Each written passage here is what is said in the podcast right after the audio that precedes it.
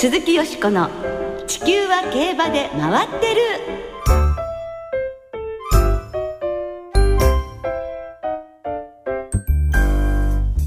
皆様こんばんは。お元気でいらっしゃいますか？鈴木よしこです。地球は競馬で回ってる。この番組では週末の重賞レースの展望や競馬界のさまざまな情報をたっぷりお届けしてまいります。今日も最後までよろしくお付き合いください。今宵ご一緒してくださるのは大関俊アナウンサーです。こんばんは大関です。よろしくお願いします。よろしくお願いいたします。まあゴールデンウィークもねあとわずかというふうになりましたけれども、えー、期間中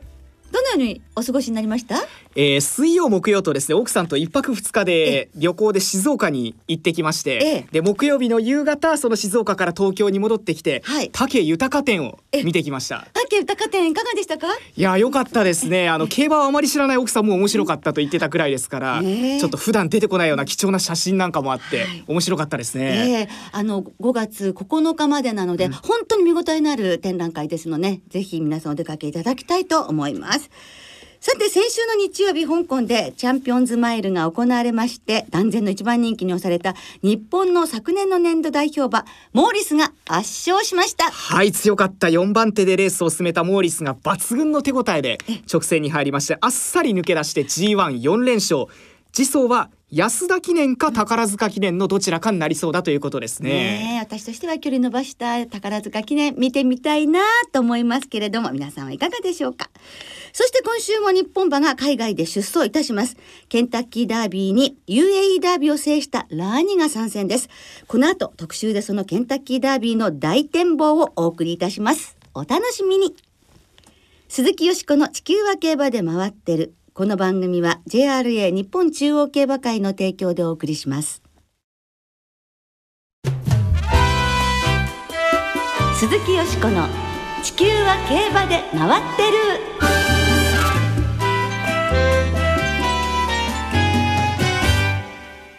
日本からラニが参戦。ケンタッキーダービー大展望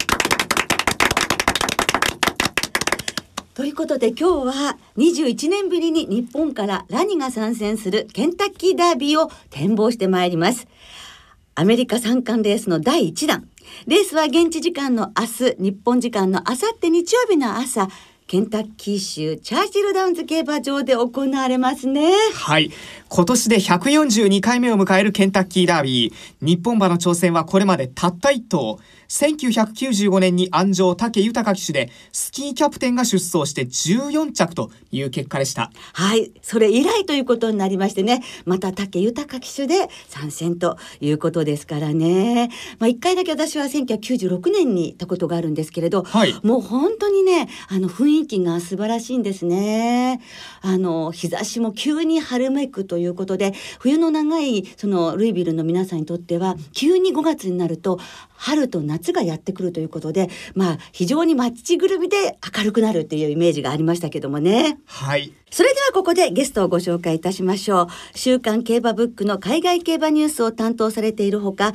優春など様々なメディアに寄稿されていらっしゃいます。海外競馬に精通されているサラブレッド血統センターの秋山京さんです。こんばんはよろしくお願いいたします。ます。ね、お忙しい中どうもありがとうございます。いいもういろいろとねお伺いしたいのですが、秋山さんはケンタッキーダービーは、えー、何回ぐらいご覧になってらっしゃるんですか？えっ、ー、と最後に行ったのが2001年ですかね。モナルコスという馬が勝った時のダービーだと思いますね。はい。まあダービーというのは本当にね雰囲気が違いますよね。そうですね。あのー、本当にこのレースはまあアメリカっていうのはダービーと名の付くレースがいっぱいあるんですけども、えー、まあその中でも圧倒的に別格ですよね、格式伝統ともに圧倒的なレースですね。まあアメリカのホースマンすべてが目標にするレースだと思います、はい、そしてまた当日の雰囲気も違うんですよね。いや本当なんて言ったらいいんですかね。あのーまあ、一体感というんですかね。盛り上がりものすごい一体感がありますしあの例えば本番に入場する時には「マイ・オールド・ケンタッキー・ホーム」というあのケンタッキー州の集歌になってる歌があるんですよ。それを合唱みんなで合唱したりするんですよね。えー、なんとも言えない雰囲気ですよね。はい、あのそれからこうテレビ番組などでもケンタッキーダービーに向けて例えばあのバラのね例を送られるわけですけど、その作られる過程なんか朝から放送してたりそれからミントジュレップの作り方 なんていうのもねテレビでやってたりもね、ね、あのバーボンとミントジュレップってバーボンのお酒ですね。そうだとバーボンであるってやつですけど、まあ本当にあのグラスがね、あの歴代のダービーマンの名前が刻んであったりしてすごくいいお土産になるんですよ。ですからあれをいっぱい買って、いっぱい飲んでもらって いっぱい持ち帰るっていうのが最高のお土産だと思いますね。そうですね、私も何杯飲んだか忘れるぐらいお土産用にそうしましたけれども。そう雰囲気もね皆さん楽しむというところがありますね。やはり伝統を感じる一戦ですよね。さあその、えー、世界的な、まあ、レースでホースマンが憧れるレースですけれども日本から21年ぶりにまあ、ラニが出走ということになってるんですが秋山さんにとってもこの21年ぶりっていうのは海外通としては嬉しいことではないですか？いや嬉しいですね。やっぱりね。あの海外のレースっていうとどうしてもみんなやっぱりフランスの凱旋門賞ってまあ大体偏りがちだったんですけどもケンタッキーダービーというレースも本当に凱旋門賞と並ぶぐらい素晴らしいレースですから、このレースの、ま、存在を、ま、日本のファンが認知していただいてこれからずっと見ていただけるともっとワクワクしますよね。はい。この21年前ですかスキーキャプテンが日本の馬として初めて出た時に秋山さんどんなお気持ちでレースは見ていたんでしょう？えー、当時私高校生だったと思うんですけど、まあ、あの当時まだ海外の競馬を見始めて大体2年目とか3年目ぐらいだったんですけど。それでもそんな経った なんという。あのやっぱり当時、まあ、そこまでやっぱり詳しくなかったので、まあ、本当にスキーキャプテン頑張れっていう気持ちで見てましたね。あとあの確か牝馬のセリナーズソングっていうすごい牝馬が出てたんですけど、はい、その2頭に注目したのを覚えてますね、はい、すごい高校生ですよね。もうすでに海外競馬に精通してらしたということですがあのスキーキャプテンがスタートした瞬間とかね私もすごい鮮明に映像でしたけどねああいよいよこういう時代がっていう風な感動がありましたよね、はい、小学生だった？小学校6年生でしたね スキーキャプテンの時には。もう21年ですからねそうですよね。ですね、そんなケンタッキーダービー今年は20頭立てフルゲートになりました。ラニは8番枠からスタートということになりましたが。うん。この枠順はいかがなのでしょう？これは最高の枠だと思いますよ。あのー、ケンタッキーダービーフルゲート20頭ですので極端な内とか極端な外っていうのはできれば避けたかったところなんですよね。ですから8番枠って真ん中は真ん中の枠ですから非常にいいと思います。と最近だと2009年。マインザットバードという馬が勝っている枠ですねああ、いいわけだと思います。縁起のいい枠でも、まあ末広がりもありますよね。そうですね。ちょっとね、すごい喧嘩してたんで。いい枠だと思います。いいですね。本当ですね。そして大手の、えー、複数のブックメーカーのオッズを見てみますとオッズが今一番人気がナイキスト7戦無敗の馬4倍くらいラニは31倍くらいというオッズのようなんですね。うんまあ31倍ぐらいの評価なのでしょうか。まああのやっぱりアメリカで走ったことがないですからね、えー、その目の前で見たことがないっていうのはあのまあ評価なかなか難しいですよね。そこはしづらいと思います、ね、はい、全体的にはどうですか？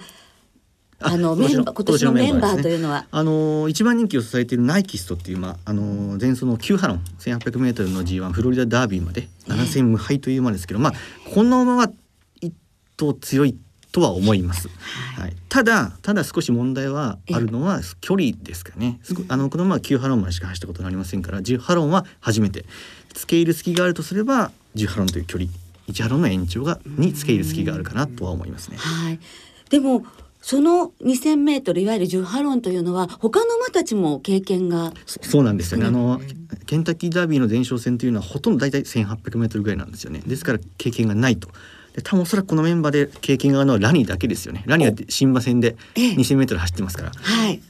一応一頭だけ経験があるというそれはプラスですよね。おお、はい、日本の芝とケンタッキーのダートがどうかというのは、まあ全く違うと思いますけど、まあ一応経験があると、うん。はい、そうですね。それはいい方に考えたいと思いますよね。はい。えー、秋山さんでは今年のケンタッキーダービーどんな見解か教えていただけますか？そうですね。まあ今お話したナイキスとこの馬は強いと思います。はい、まあこのまま外すことはちょっとその後と続くもとすれば、はい、あのサンタニタダービーというカリフォルニアのレース、はい、G1 レースがあるんですけどそれを圧勝したイグザジレーターっていうのが注目ですね。はい、これあの日本でもおなじみののケント・デザモ氏が手綱を取ってるまで、はい、で調教師さんがそのケントのお兄さんなんですね。キースさんっていうんですけど、えー、そのケント・デザモデザモ兄弟が挑むというあの馬ですね。えー、まあケント・デザモはケンタッキーダービーリアルクワイエットフサイチペクサスビッグブランデーケンタッキーダービー3勝ですから、えー、このレースを知り尽くしているジョッキーが乗るっていうのは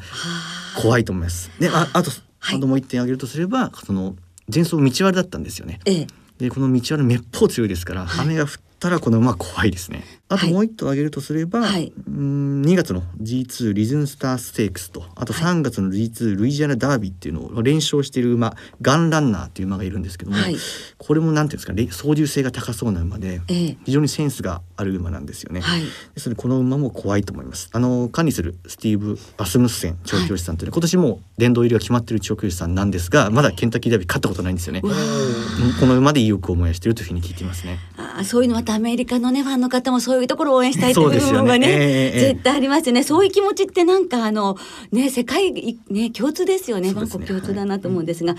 そうですね。ねまああと展開的にあのー、今回大外にかなり速い馬が入りまして、えー、逃げたい馬が入ったんですよ。そうするとちょっとペース的にいや速い流れになるのかなっていう印象もあります。そう考えると、えー、アーカンソーダービーってい。うレースを勝ったクリエイターっていう馬がいるんですけど、はい、この馬マイク勢の展開になればこの馬も浮上してきそうな感じしますね。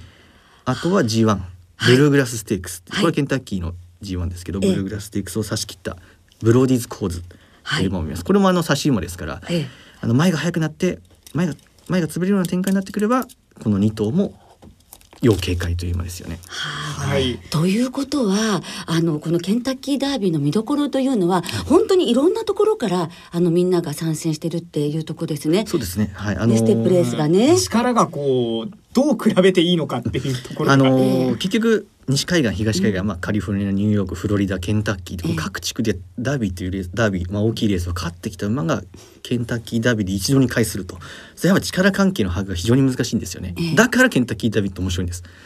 もうみんな頭悩ましていやいやカリフォルニアファンはカリフォルニアの馬が強いと思ってますし、ニューヨークのファンはニューヨークの馬が強いと思ってるわけですから、まあ、それが集まるというのがケンタッキーダービーですよね、はい、だからどこの馬が一番強いんだか分かんないからもう、先生さっきほどおっしゃったように 2,000m というのもみんなが初めてということで。謎の部分が多いそれ予想,、えー、予想のしがいがあるレースですよね。そういったこう予想していく上で今年ラニが出てくる、どんな評価ですか、まあ、ラニに関して言えば、まああのアメリカで一度も走ったことがない馬はこれまでケンタッキーダービー勝ったことがないという嫌なデータはあるんですけれども、えー、まあただポテンシャルは相当高いですよね、えー、能力的には上位に入っても不思議はない馬だと思います。はい、またいい方に考えたいんですけれども、はい、メイダンで UAE ダービー勝ってますので、はい、あそこのダートは一応チャーチルダウンズとね、ね、同じ、はい、ダートと、あのメイダンのダートはチャーチルダウンズのかなり似てるっていう話、僕もあのアメリカンジョッキーからあの直接聞いてますから、あの似てるコースだと思います。そういう意味ではダートの適性はおそらくあると思いますよね。はい。ラニの課題というのはやはり気象的なことでしょうか？うん、あの、うん、気象、そうですね。自我が強いタイプだと思うんですよ。うん、それが、その馬がですね、あの、ケンタッキーダビフルゲート20頭で、他の馬がいっぱいいますから。それをどう平常心乗り越えられるのか。あと、ケンタッキーダビって去年17万人お客さん入ってるんですよ。わあ、歓声もすごい。その中で、しかもパドックもですね、関係者がもう。ぎっしり入ってるっていう状況ですから、その中でいかに平常心を保てるかこれが一番のポイントだと思いますね。はい、あの先先日香港の帰りに武田騎手が一応調教に乗りにケンタッキーに回られたそうなんですけども一、はい、回やはり調教に乗っといてよかったというふうにおっしゃってました。あね、ね、あの直接やはりちょっとこう吠えるところがあったりもするので あの直いきなりレースだったらちょっとね僕も大変だったかなって一回調教乗ってよかったなっていうふうにはおっしゃってましたね。やっぱり調教に駆けつけるっていうことは向こうでも、うん、あの滝さんが調教にわざわざ駆けつけたっていうのはニュースになってましたし、まあそういう意図もあったと思うんですよね。やっぱり一度コンタクトを取って状況を確かめてみるっていうのは大事だったと思いますね。はい、では、えー、何も含めてですね最後に、えー、今年のもう見どころといいますか秋山さんのまとめというのをお願いできますか？そうですまあ本当にアメリカのトップホースですからそれ相手にラニがどれだけやってくれるのか。ラニっていうのはあのアメリカサンバですから、まあ、里帰りみたいなもんですよね、そんな混じってどこまでやってくれるのか、っていうのは非常に楽しみですね、まあ、ラニはあのお父さんケンタあのお父さんはアメリカのチャンピオンサイヤタピットですし、で何といっても母の父これ二冠馬のサンデーサイレンスですから、えー、まあ、アメリカの血はもうバリバリに流れてますからね、えー、どこまでやってくるのかっていうのはぜひ見たいですよね、えー、はい、そういう意味でアメリカのファンの方たちにも馴染みがあって、うん、あどんな馬だろうっていうふうに。そうですね。あのタピットってお父様足毛だったんですけどまあラニも足毛ですよね、うん、ああ足毛のあのタピットがまた足毛出してきたんだっていうね、やっぱりそういう感慨深いものがあると思いますね。ああともう一つナイキストって言いましたけど、はい、このまま無敗ですからね、ケンタッキーダービーここでも本当に強い競馬で勝つようでしたら、2年連続のアメリカの三冠馬誕生っていうシーンもそれもまた期待したいですよね。そうですよね、もう本当に楽しみな今年のそんなケンタッキーダービーなんですがラジオ日経では8日の日曜日朝午前7時10分から8時10分までレースの模様を完全実況生中継でお送りします。現地の実況は中野ライトアナウンサーが担当します。ね、もう日曜日は早起きをしてラジオ日経を聞きラニをね応援いたしましょう。やはり日本のファンにとっては牝馬で天皇賞を制したっていうねヘブンリーロマンスの子供がケンタッキーダービー出るっていうところも本当に楽しみなので大いにね期待したいと思います。ラニは三冠の第3戦ベルモントステークスに転戦する予定もあるということでこの後も引き続きラニからは目が離せませんね。ベルモントステークスは6月の11日ですね、はい、そうですね。あのベルモントステークスはまあラニケンタッキーダービー走りますけど、まあ、ベルモントステークスの方が正直言ってチャンスは大きいと思います。というのはあのケンタッキーダービーは20頭立てですけどベルモントステークだいぶ出走頭数が減りますし、まあ、あとは何といっても距離ですよね。2400m おそらく裏にはあのお姉さんもあのダート 2500m の重賞勝ってるぐらいですからスタミナ面には何の不安もないと思うんですよ。ですからベルモントステークスの方がレースがしやすいことは確かですからね、はい、こ大きな期待を持って見守りたいと思いますね。はい。本当にどうもありがとうございました秋山さん。また。ぜひスタジオでお話を伺ってください、はい、よろしくお願いします。ありがとうございました。さあ皆さんもね秋山さんの話を伺ってよりケンタッキーダービーが楽しみになったと思います、はい、ぜひみんなで応援をいたしましょう日本からラニが参戦する今年のケンタッキーダービーについて特集でお届けいたしました。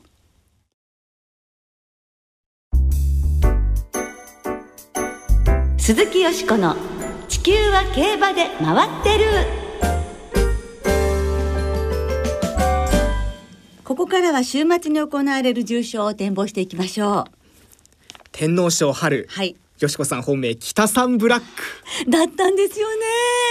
相手はなかったんですが。カレンミロティックがないんですか？ね4センチ。いやあれは買えないかん考えてみれば昨年3着ってね。そうなんですよね、えー、でもね天皇賞3200メートルでもう久々すごい興奮しましたね。はいいい勝負でしたね。そうでしたね。レースでした。はい、今週は土曜日に京都で京都新聞杯、日曜日には東京で G1 NHK マイルカップ、新潟では新潟大商店が行われます。まずは日曜日に東京で行われます芝1600メートルの G1 NHK マイルカップを展望していきましょう。はい、3歳マイル王決定戦。では今週もレースのデータチェックです。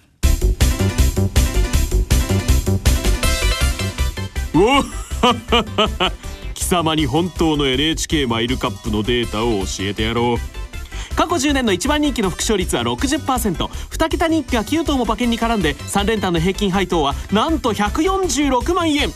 なんだこの万馬券は。こんなものが食えるが。ステップ別に見ると前走が 1800m の重賞だった馬が好成績で副賞率は44%前走が 2000m だった馬も含めて距離短縮で馬券に絡んだ馬は全て馬体重が 460kg を超えていますまた馬券に絡んだ30頭のうち29頭は3月以降に出走していました。お上を呼べ。私が誰だか知らぬはずあるまいな。アーバンキッドだ。山本でした。冒頭を聞いた時ええ。閣下だと思ったんです。デーモン閣下ではございません。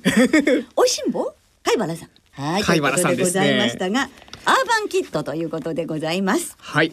えー、6日金曜日の正午の時点で東京競馬場天候曇りで芝涼ダート涼日曜日は、えー、東京晴れ時々曇りで気温もだいぶ上がるそうです。3歳マイル王決定戦よしこさんどんな見解でしょう？はい私はやはり、えー、メジャーエンブレムクイーンカップと同じような素晴らしいレースをしてくれれば桜花賞のリベンジにつながるのではないかと思っております。相手はダンツプリウスです。はい、はい、この馬はニュージーランドトロフィー勝っていますがニュージーランドトロフィー勝った馬過去10年で5勝しているということとブライアンズタイムの3区としてラストから2番目の世代なんですけれども非常に勝負根性が光りますね。ブライアンズタイムが日本で種牡馬入りした1990年その年に生まれた丸山元気騎手の G1 初制覇も応援したいなと思っています。そしてロードクエスロードクエスト東証ドラフタエクラミレネール。さらにちょっと申し訳ないんですがペーパーで持ってますのでシャドウアプローチまで、えー、生まれんで流させていただきます。はい。はい。尾関さんは？私もやはりメジャーエンブレムですかね。やっぱり力さえ出せれば、男を巻いてでもまずいい勝負にはなるんじゃないかなと思うので、はい、メジャーエンブレムから相手をただちょっとひねって、ええ、共同通信杯なんといっても D マジェスティの2着が光っているイモータル、うん、それから毎日杯組、成績が出ます。アーバンキッド。プラス、東証牧場の悲願を背負う東証ドラフター、はいはい、この辺り抑えてみたいですね。あと大穴だったらストーミーシーあー2着だったんですよね。エラテルオ騎手でこのミルファームの勝負服何か気になるんですよね。はい。3着はエクラミレネールだったんですけれども、そのねニュージーランドトロフィーで3着だった馬っていうのは NHK マイルカップで過去3勝してんですよ。はい。まあ私はね牝馬のボックスっていうのももちろん買いますけどね。あ、なるほど。はい。ちょっと付け加えさせていただきました。はい。続いては土曜日にダービーへのステップになりますね。京都競馬場で行われる芝 2200m の G2 京都新聞杯を展望していきましょう。ではこちらもデータチェックです。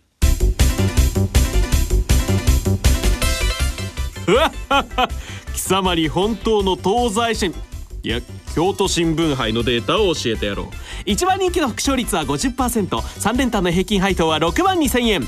本命党は激辛カレーで顔を洗って少年を据えてかかってこい。前走を見てみると3着以内に入った30頭のうち半数の15頭は前走で500万条件を走っていました。特に前走で芝 2000m 以上の500万条件を勝っていた馬は副勝率47%と優秀です。堅実な馬の構想が多く30頭のうちデビュー戦で掲示板を外していた馬は2頭しかいません。間違っているものは間違っている。本命は禅の田力王だ。誰が何と言おうと私の下の方が確かだ。山本でした なんか激辛カレーで顔洗ったらうんとピリピリしそうなんですですね。ちょっと今想像しちゃいましたよ。で何だったかというと禅の田力王ということですね。ですね。はい、はい、えー、6日の金曜日正午の段階で京都は、えー、天候曇り芝コースもダートコースも両馬場なんですが、えー、土曜日の京都曇り一時雨という予報も出ています、はい、ちょっともしかしたら馬場に影響が出るかもしれないんですが、さあよしこさん、はい、ダービーに向けて注目のレースどんな狙いですか？はい。多分一番人気となるんですけれども2番のスマートオーディン。ダノンシャンティの初年度3区、えー、この馬がどんなレースするか楽しみにしています。大関さんは？はい私はですねさっきデータでもあったんですが大崩れしない全の立力を。えー、未勝利戦からかなり強い相手とやってましたから、えー、昇級オープンに行ってもそれなりにやれるんじゃないかなという期待があるので、えー、全の田力王から狙ってみようかなと思いますはい綺麗な馬ですよねはいはい皆さんも参考になさってくださいそれではリスナーの方からいただいた予想もご紹介しましょうか。これ NHK マイルカップなんですが、ムーンレディの2014さん NHK マイルカップはメジャーエンブレムの相手探しになるんでしょうか、うん、私はトウショウドラフタを指名します。血統を見ると父がアンライバルドサドラーズウェルズとナンバーのニアリークロスを持ち合わせるので東京マイルに必要なスピードとスタミナを持ち合わせています、うん、マイルは2回負けていますがむしろベストな条件4連勝に期待しますと。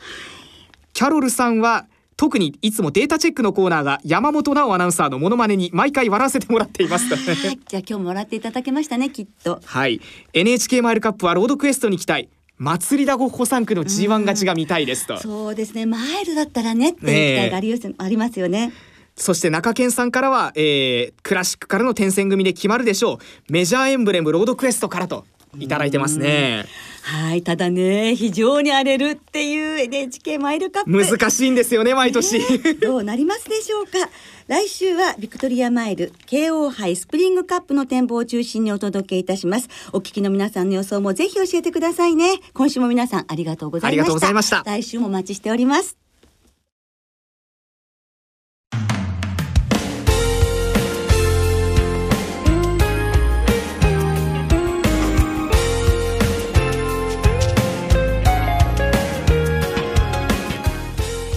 そろお別れの時間となりました。今週末は東京京都そして新潟の三条開催となっています。NHK マイルカップが行われる日曜日の東京競馬場には連続テレビ小説に出演中の女優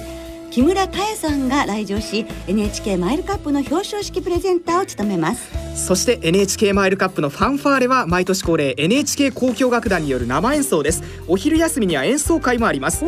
土曜日の東京では勝った馬に優先出走権が与えられるダービートライアルのオープンプリンシパルステークスもあります。はい昨年の目頃の POG 私の一押しショパンも出走いたします。エアグルーヴ最後の産駒ですね。父はキングカメハメハでルーラーシップの全弟。勝ってダービーへと期待しています。はい。それから日曜日新潟競馬場では俳優の田中圭さんが新潟大賞典の表彰式のプレゼンターとして来場します。お昼休みにはレース予想最終レースの後にはトークショーもあります。そして NHK マイルカップ大関アナウンサー入社10年目で初 G1 実況です。パチパチパチパチパチ。ありがとうございます。頑張ってくださいね。はい。相当緊張するとは思うんですが頑張ってきます。期待していますでは週末の競馬存分にお楽しみください。そしてラニが出走するケンタッキーダービーは日曜日の朝7時10分からラジオ日経で実況中継されます。ぜひお聞きください。それでは皆様良い週末を。お相手は鈴木よしこと。大関俊でした。また来週元気にお耳にかかりましょう。鈴木よしこの地球は競馬で回ってる。この番組は JRA 日本中央競馬会の提供でお送りしました。